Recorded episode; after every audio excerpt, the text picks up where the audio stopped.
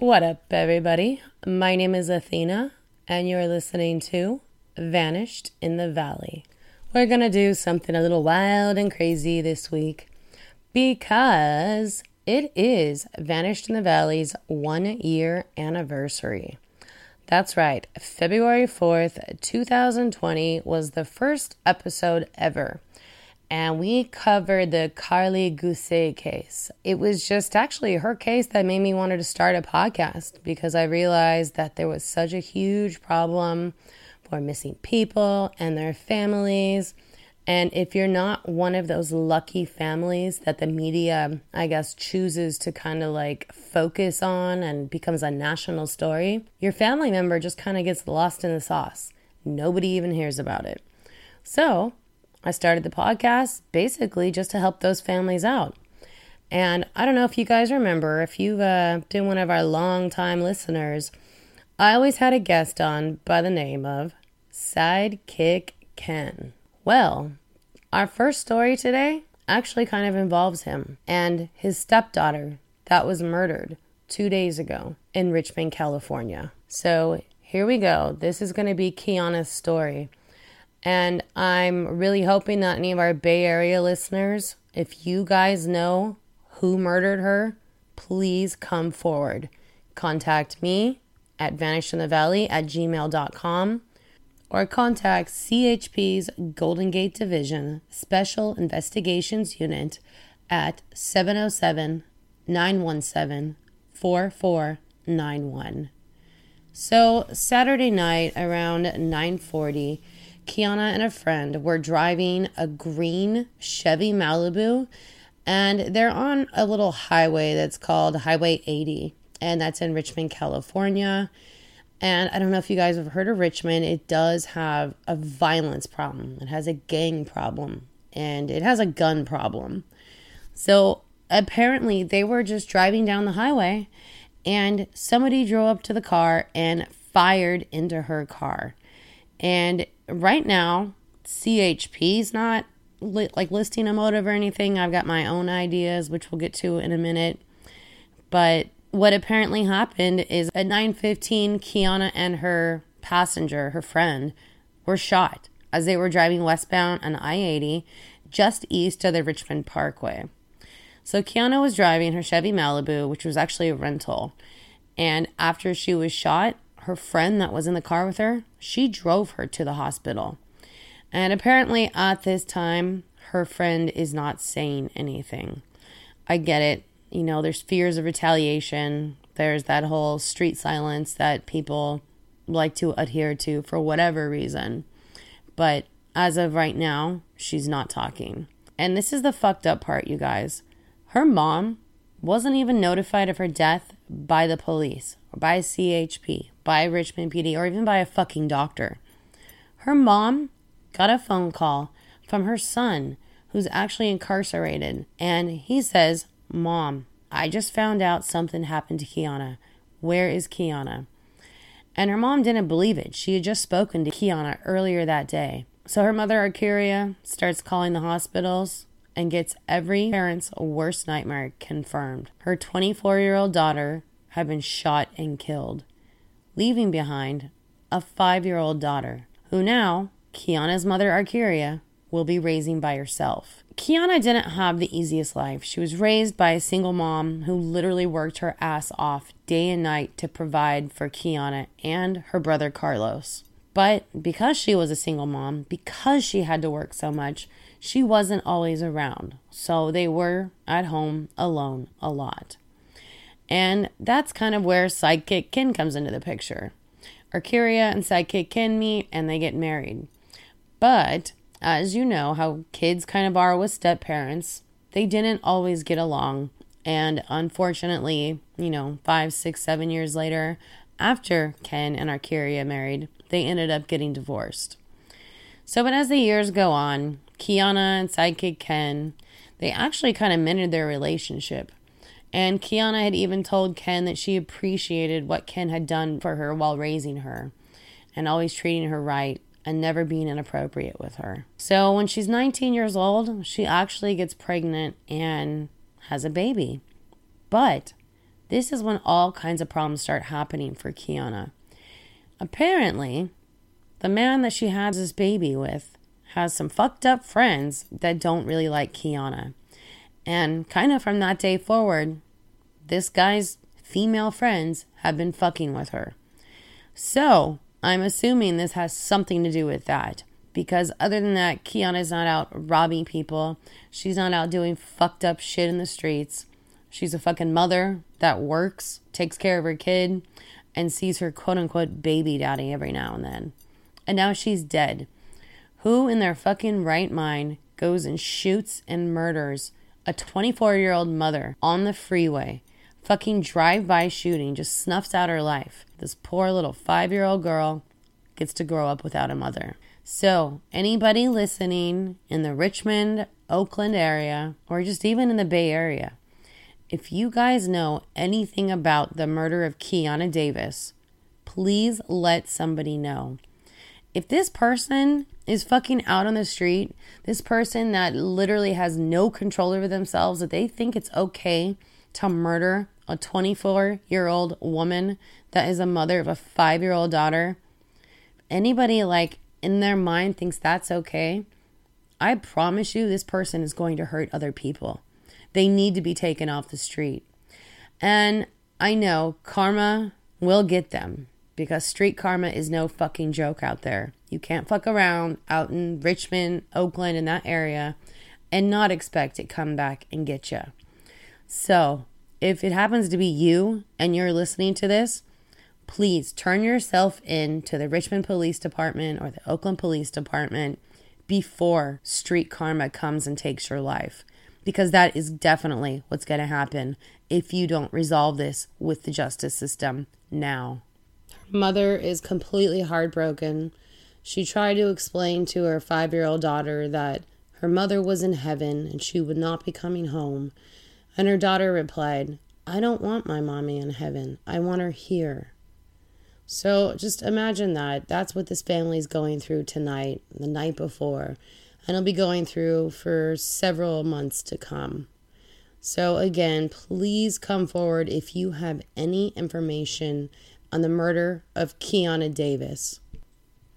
So the next story I'm going to tell you guys about is a woman that's been missing since 2002.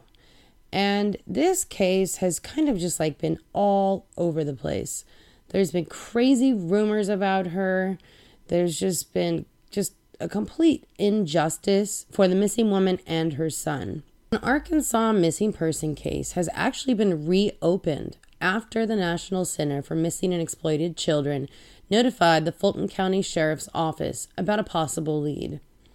We have a 4-year-old Thomas Mikey Ritu, who was reported missing September 1st, 2002 from Salem, Arkansas, and was last seen with a woman.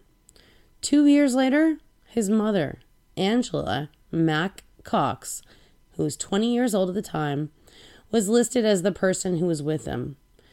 And according to proponents who are wanting to help solve the case, Max Cox left behind a 2-year-old son. Now, the son that was left behind, she was actually in a relationship with that kid's father, Matthew Niederbach. They had just the one son together, and he was left behind when Angela and Mikey disappeared. So both Angela's husband and Niederbach live in Salem. Thomas is Angela's son by a previous relationship. His biological father actually died in Idaho in 2019. The Fulton County Sheriff's Office investigator Del Weaver said, "The National Center for Missing and Exploited Children advised getting a lead on the case on or about August 18, 2020. Weaver has followed up on the lead and has interviewed several people who knew Max Cox in an attempt to kind of get some facts on the case. He says there's been so many rumors as to what happened to them that has made getting to the truth extremely difficult.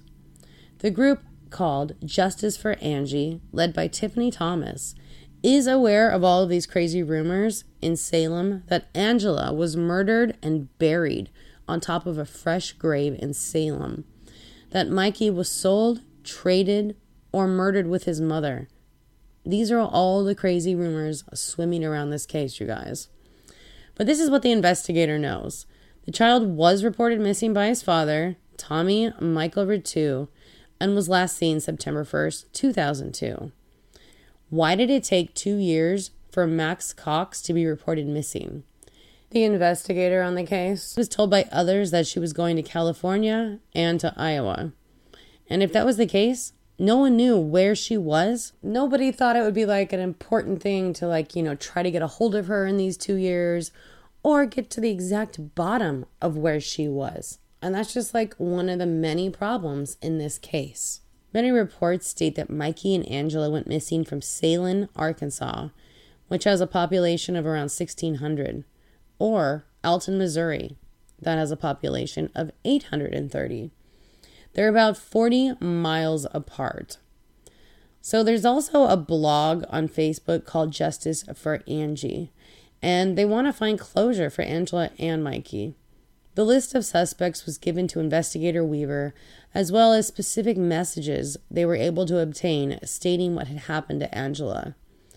September 1st will be 18 years that they've been missing, and it's been extremely frustrating.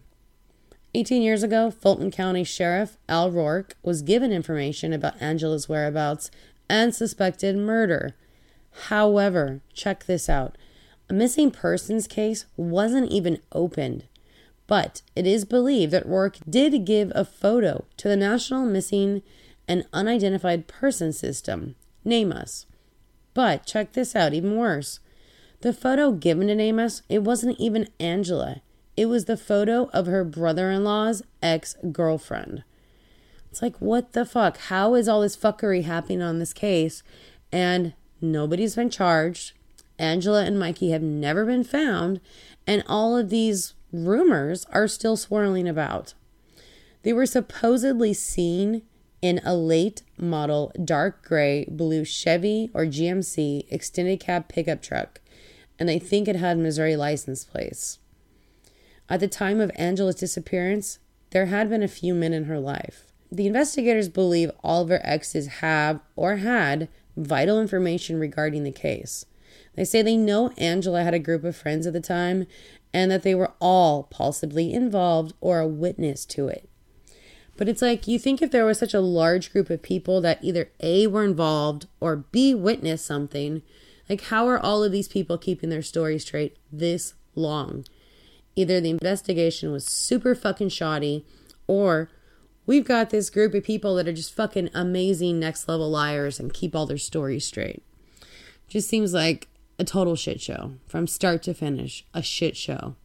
Okay, so now I'm just going to give you kind of a timeline of events prior to Angela and Mikey's disappearance.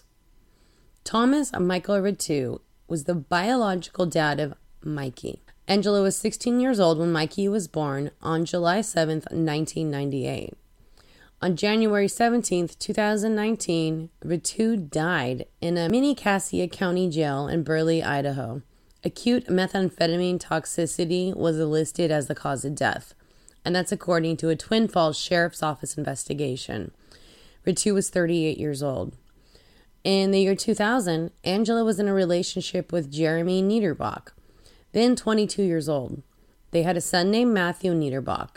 This son lives in Salem, Arkansas, with his biological father, Jeremy, and Jeremy's mother. And that's according to the group Justice for Angie. And if you do an online search, it shows Jeremy Niederbach has at least 9 arrests between 2004 and 2019 for felony drugs, theft, and domestic abuse. Authorities have listed him a habitual offender. Now, I've actually seen those charges kind of disputed if you go to that blog, Justice for Angie. They say he's only had a gun charge, and that gun charge was actually dropped. So Angela was married to James M. Cox. That's when she vanished. He lives in Salem, Arkansas. On May 29th, 2002, 3 months before her disappearance, she was involved in a head-on 2-car fatality crash on State Highway 9 in Fulton County.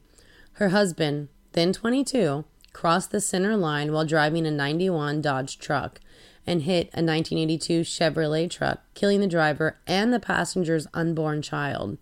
And that's according to the Arkansas State Police report. The person killed in that was Susan K. Maines, who was 46, and the passenger was Lacey Leitenfelter, 19. Both are from Mammoth Springs, Arkansas. Her school best friends has fond memories of Angie, as she was called. There were four of them. Tiffany Thomas, who runs that blog I've been telling you about, Tammy R., Steve B., and Jennifer McIntyre. Angie moved from Arkansas from Escondido, California, right before high school. Her friend Tiffany recalls that she was one of the funnest people she'd ever met.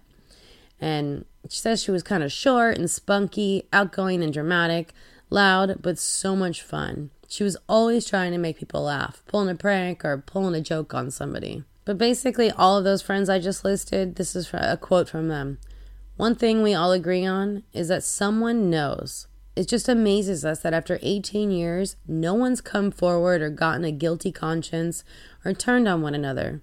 Sadly, those involved in Angie and Mikey's disappearance seem to be career criminals. Now, earlier I was telling you about how Tommy Ritu died of methamphetamine toxicity in a fucking jail cell. Let me just tell you the little story of that really quick. So, Tommy Ritu died after being arrested following a traffic stop. He'd gotten into a physical fight with the police during his arrest. After being placed in a holding cell around 6:15 that night, he told another inmate that he had swallowed 2 grams of black tar heroin and 8 grams of methamphetamine. Tommy complained of leg pain, then he became lethargic before vomiting and convulsing. He died at 11 p.m. after being transported to a nearby hospital by jail staff. So they did do an investigation into his death, and it indicated he was left in a cell without being checked for an hour and a half. The staff wrongly believed him to be detoxing, and of course they were distracted by another inmate who had committed suicide. The fuck is up with this jail? So it's unlikely, or people believe it's unlikely, he was involved in Angie's disappearance, as he was the person who asked authorities for help shortly after his son Mikey vanished. Now, back to Jeremy Niederbach. He, like I told you earlier, law enforcement says he's a habitual offender, which other people dispute. They say he's been in and out of custody for nearly 2 decades. Between 2004 and 2019, he was arrested 9 times. Niederbach, or someone pretending to be him, posted the following discussion about Angie's disappearance on the Charlie Project website. Rumor is Angie overdosed and the group she was with buried her body on top of a grave on a property in Arkansas. Sheriff Al Rourke has never taken it seriously. Mikey was supposed to be taken care of by someone else, and she never returned, and they never turned him over. An acquaintance of Angie's posted a similar opinion on Tiffany Thompson's webpage. And this is what she wrote. The confession I heard was that she was buried near the property or on the property where the Buchanan shooting happened. I tried calling state police and everyone, including putting it on my Facebook at the time I found out. I knew Angie in 1999. I was married to the guy who confessed. Okay, now that alone seems pretty fucking convincing. This girl's saying she was married to the motherfucker that confessed to killing this young mother and burying her on a fucking property on top of a grave. And if that's the case, where's Mikey? So there's just so many questions in this case. Like, remember at the beginning of this story, I was telling you that Angela was married? Well, let me just kind of catch you up on that whole part of her life. So when Angie disappeared, she was actually married to a guy named James Cox. But they weren't actually together because she was with the Niederbach guy. And I told you about the accident where he crossed the lane, he killed the driver and the unborn child of the passenger. The police are saying he is also a habitual offender. Apparently, he had charges filed, included manufacturing, intent to distribute, and possession of meth. I guess apparently several individuals were arrested in connection with that. The police seized over $10,000 in assets. He was then arrested again on May 25, 2017, due to an outstanding court warrant. Sheriff Rourke discovered he had in his possession a .22 caliber rifle, and that led to an arrest for a Class B felony, which is possession of a firearm. So it sounds like she had a bunch of kind of scummy motherfuckers around her. And when you're dealing with meth and people manufacturing meth and not getting the motherfucking sleep that you need, who knows what happened? Because when you don't sleep, you go a little cuckoo. And I think it's totally possible that she could have been killed or overdosed and somebody panicked and buried her on some fucked up property in Arkansas. But that leads us back again. Where's Mikey? So I don't know, guys. Right now, Mikey would be like 22 years old, a fucking adult. He might not even know his own identity because he was so young when they went missing. He was only 4 years old. So I'm going to put pictures up on the Instagram of Angie. I'll put them up also of Mikey. I do have an age progression of Mikey as well as, you know, when he was 4 years old. So go check that out. And maybe we can get something going on this case, because if they just received a tip last August, somebody out there somewhere knows something. And hopefully they're getting off the goddamn meth, getting the proper sleep, and their conscience is coming back. And maybe they'll tell the police or some sort of Crime Stoppers line something. So if you have any information on Angela Mack Cox and Thomas, quote-unquote, Mikey Ritu, please call the investigating agency, which is Salem, Arkansas Police, at 1-870-895-2601. You can even go online to tips.fbi.gov and let somebody at the FBI know. Just any information at this point would be awesome. Her friends and family really want her back. They want answers, and they want justice for Angela and Mikey. Okay, guys, so now it's time for an update on a case I told you about way back in October.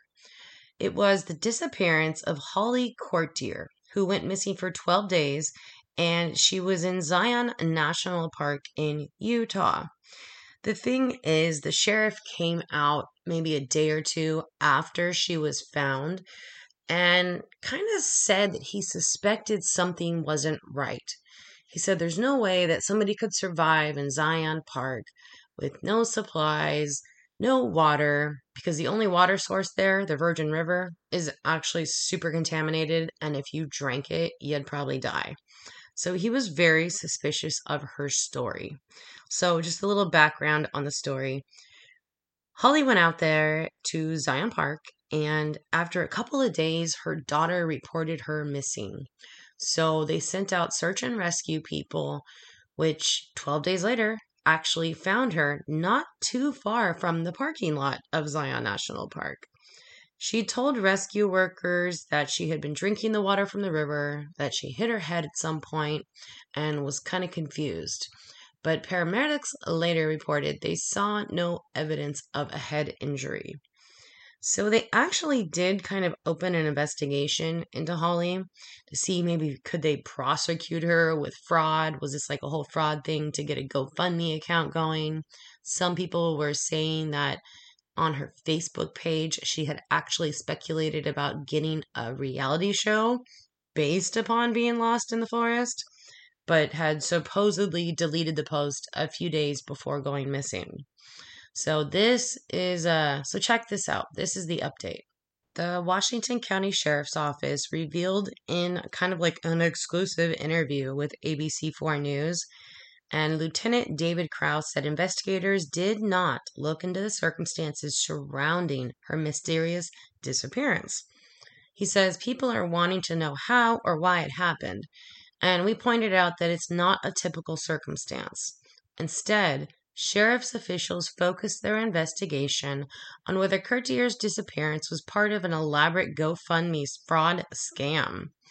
As I just said, that was a widely circulating rumor, and tips apparently came in saying that it was a whole GoFundMe scam.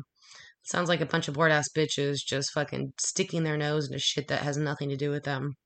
He went on to say, Lieutenant Krause went on to say, we never found any evidence to support any of the claims that any criminal activity took place. There was a lot of miscommunication, speculation, and sometimes it came from not having all the facts. Holly, who is a 38-year-old mother from Woodland Hills, still hasn't come out and spoken to anybody about those 12 days she was in Zion Park. So kind of like to everyone involved, it kind of just seems like it was a mental health episode combined with miscommunication, combined with a bunch of Karens sticking their nose into shit that has nothing to do with them. And no charges are going to be filed against her. They don't think any criminal things happen. And they don't believe it. It was an elaborate fucking fraud scam for GoFundMe. So her family did come out and clarify that Holly did not drink the river water because apparently she knew it had high toxicity levels. When she was taken to an emergency room that night, the doctor allegedly diagnosed her with a concussion, although the family said Holly had decided to forego an MRI or CAT scan. So exactly what happened to Courtier during those 12 days and why, the sheriff's office said it didn't believe it was their role to uncover. Could we have possibly figured out how it happened? I believe we could if we answered all the questions, Krause said. However, I don't think it would have been an ethical use of taxpayer money for us to actually investigate it. It's not a crime, and it's not under our jurisdiction. So we ended it where we did. A Zion official told ABC4 News that the park's final report will be made public as soon as possible. And if I find that report and there's any like cool new information in it, I'll definitely update you guys. So that's about it for today's episode. But before I go, as I always do, I gotta say what's up to our downloaders. Okay, Manteca, California. Where the fuck did you guys come from? You guys just came from nowhere and took my number one spot. Is that because I was like fucking around in your guys' Home Depot parking lot trying to get Gavin Newsom recalled last weekend? Whatever the reason, that's what's up. Thank you guys for downloading. And LA, you guys came in again from nowhere to take the number two spot. And Temecula, SoCal, what's up? You guys are like raining all over my front page here. So you guys, thank you so much for the downloads. I appreciate all you guys listening. Come say what's up to me on the Instagram at Vanished in the Valley Athena, or you can email me at vanishedinthevalley@gmail.com. Come say what's up. Let me know what's going on. Another thing I need to let you guys know about is if you would like to become a producer of an episode of Vanished in the Valley, all you have to do is go to Cash App and find Vanished Athena, or go to the description on each episode and scroll down, and you'll see a little link that says supporter.acast.com/Vanished in the Valley. So just click that link and you become a producer that way, and you will get producer credits.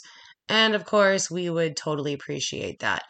So go check it out and become a producer. Earlier in the episode, I did tell you we were going to do something a little wild and crazy and different because it is Vanished in the Valley's 1-year anniversary.